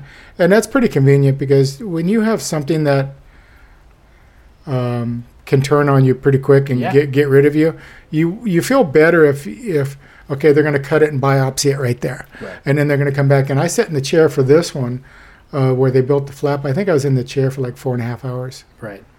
and um, but when I was done, it was all gone. Right. So, what I've learned, I actually interviewed a dermatologist at Scripps Mhm. for the show. Um, mul- you want to get multiple, like, you being concerned is the most important thing. You and your loved ones are the best people on the front line to like do the screenings because even if you go to a dermatologist, some dermatologists will say, "Oh, that's not a problem." Yeah. and you need to kind of make sure that if you're feeling uncomfortable with it to really make sure you get multiple opinions but melanoma is generally related to mole moles but people think moles are all that matter That's not true. Anything, dryness, patchiness, pimples. What the dermatologist that I interviewed told me was changing is the most important thing. Anything on your body that changes. So if there is, like you said, those pinheads of blood that come and go, I had never heard about the pinhead of blood until you just said it, but the coming and going is suspect. Yeah. The pimple related something that's coming and going, suspect. Dryness that comes and goes, suspect. Patchiness, whatever it is, anything that's abnormal for your normal skin, for the that you've known it for your entire life, is what you want to go get checked out. Yeah. So Yeah, and and and you really do. You want to make time. You don't want to just say, "Well, I'm not able to make that appointment," because you'll die. yeah. You really need to make that appointment. Well, the reality is like there's a lot of types of cancer that are um, you don't detect until later in Yeah. life, and you don't know that they're coming. Yeah. And so that's a shame, and it's terrible that people die of that. This is one that we know, Yeah. that we can see, that we can predict, that we can screen. So let's not die from that. Exactly. Um, final que- on that note, Oh, Jesus. final question for Good every. reminder, though. I have to go back to the dermatologist Do you? Are you now? You have to go every six months or something. every three months. Wow. Yeah, And I assume you're wearing sunblock all day, every day. I do. Yeah, it. Uh, but from what I was told, especially from the surgeon, he just goes, "Look, you're almost 63 years old. This this shit happened 40 years ago." Yeah, true. You know. But still, But yeah, I, I definitely still do Good. wear a hat. good. I look like an old man with the hat on, though. I I'm look gonna make like fun what- of you. I'm gonna look like I look like I'm working on my tomato plants. Hey, let's just keep it straight. Doesn't matter if you have cancer or not. I'm still making fun of you for wearing a hat. God, You're, are you wearing it in the lineup? never. Okay, good. You kidding me? Okay, good. I mean, cancer's a high and I price won't to wear pay. gloves but, either.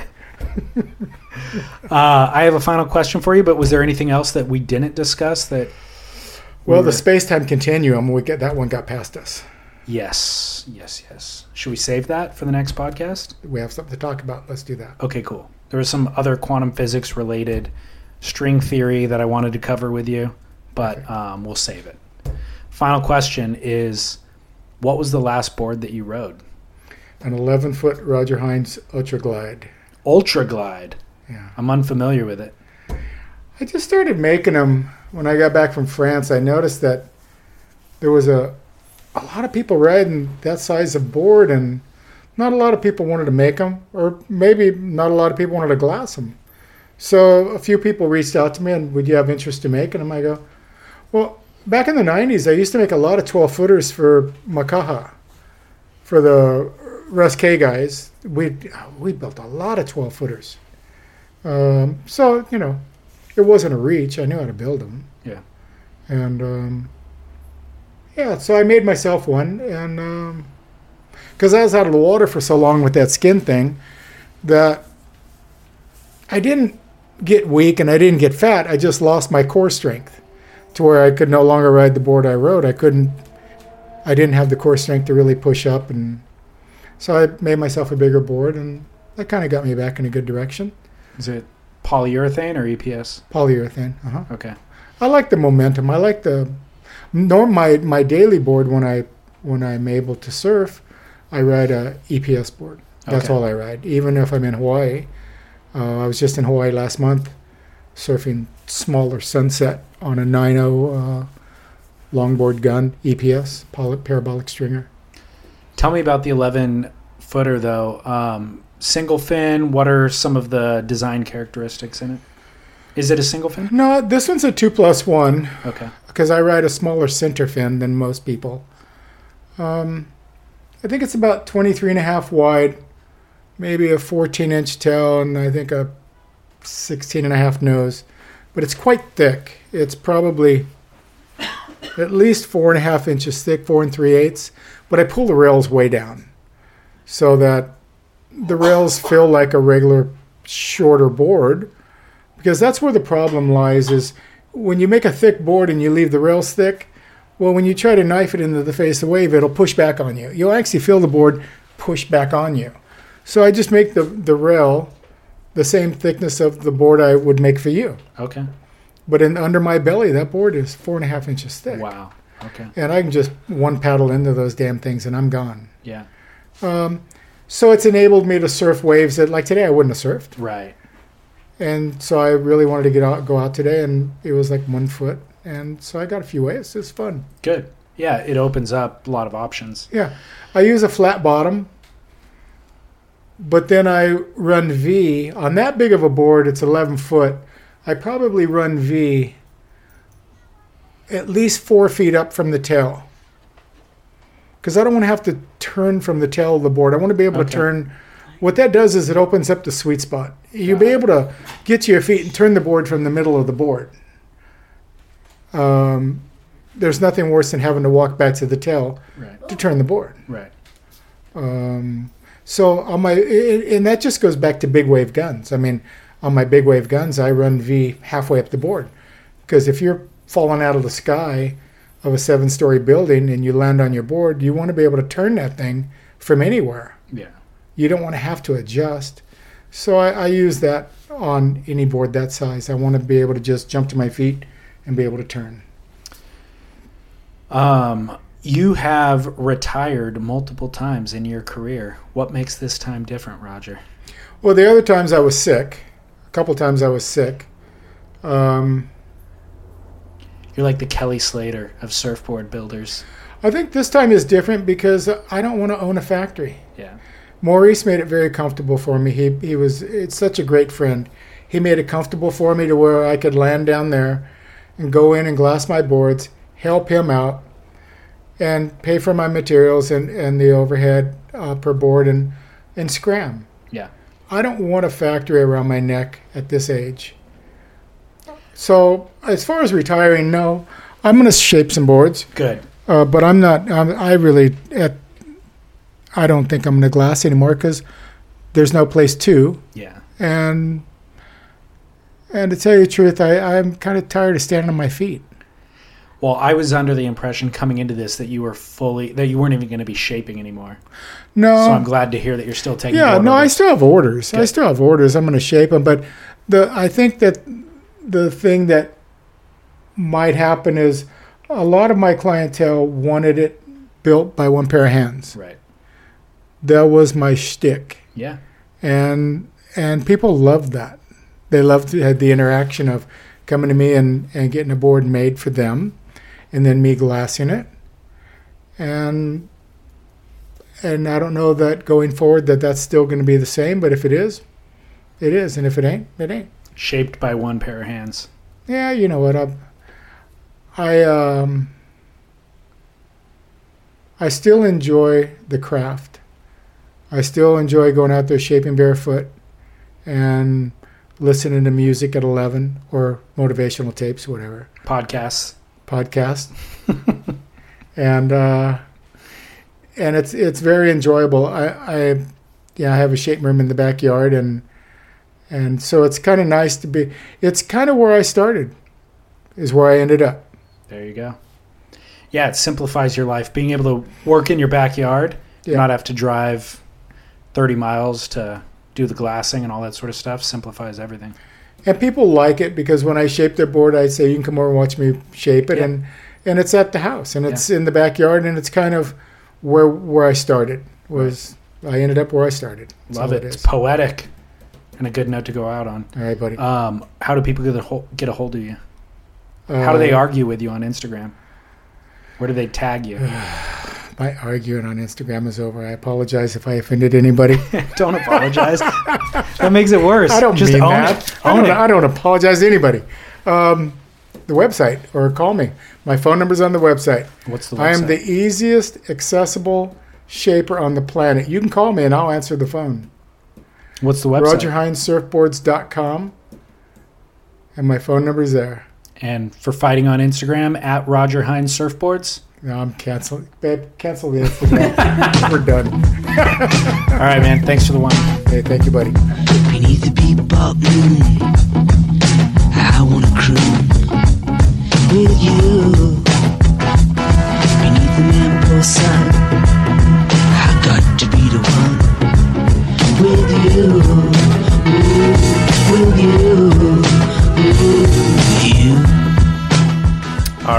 I've said it all throughout the course of this show, the last two hours, but RogerHinds and then, of course, at Roger Hinds Surfboards.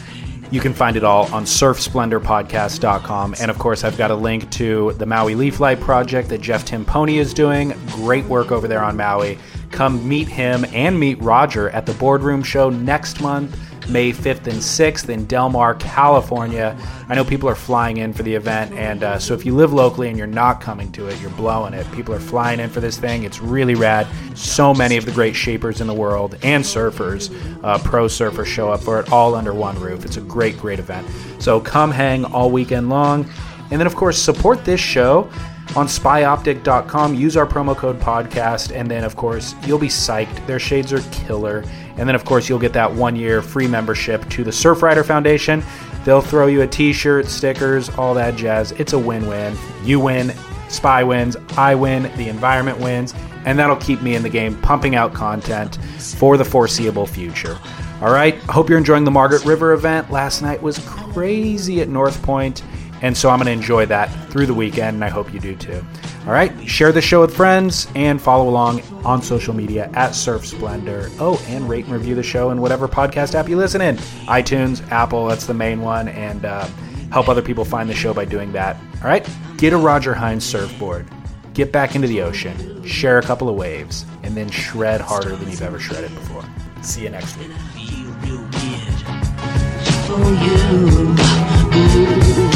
You,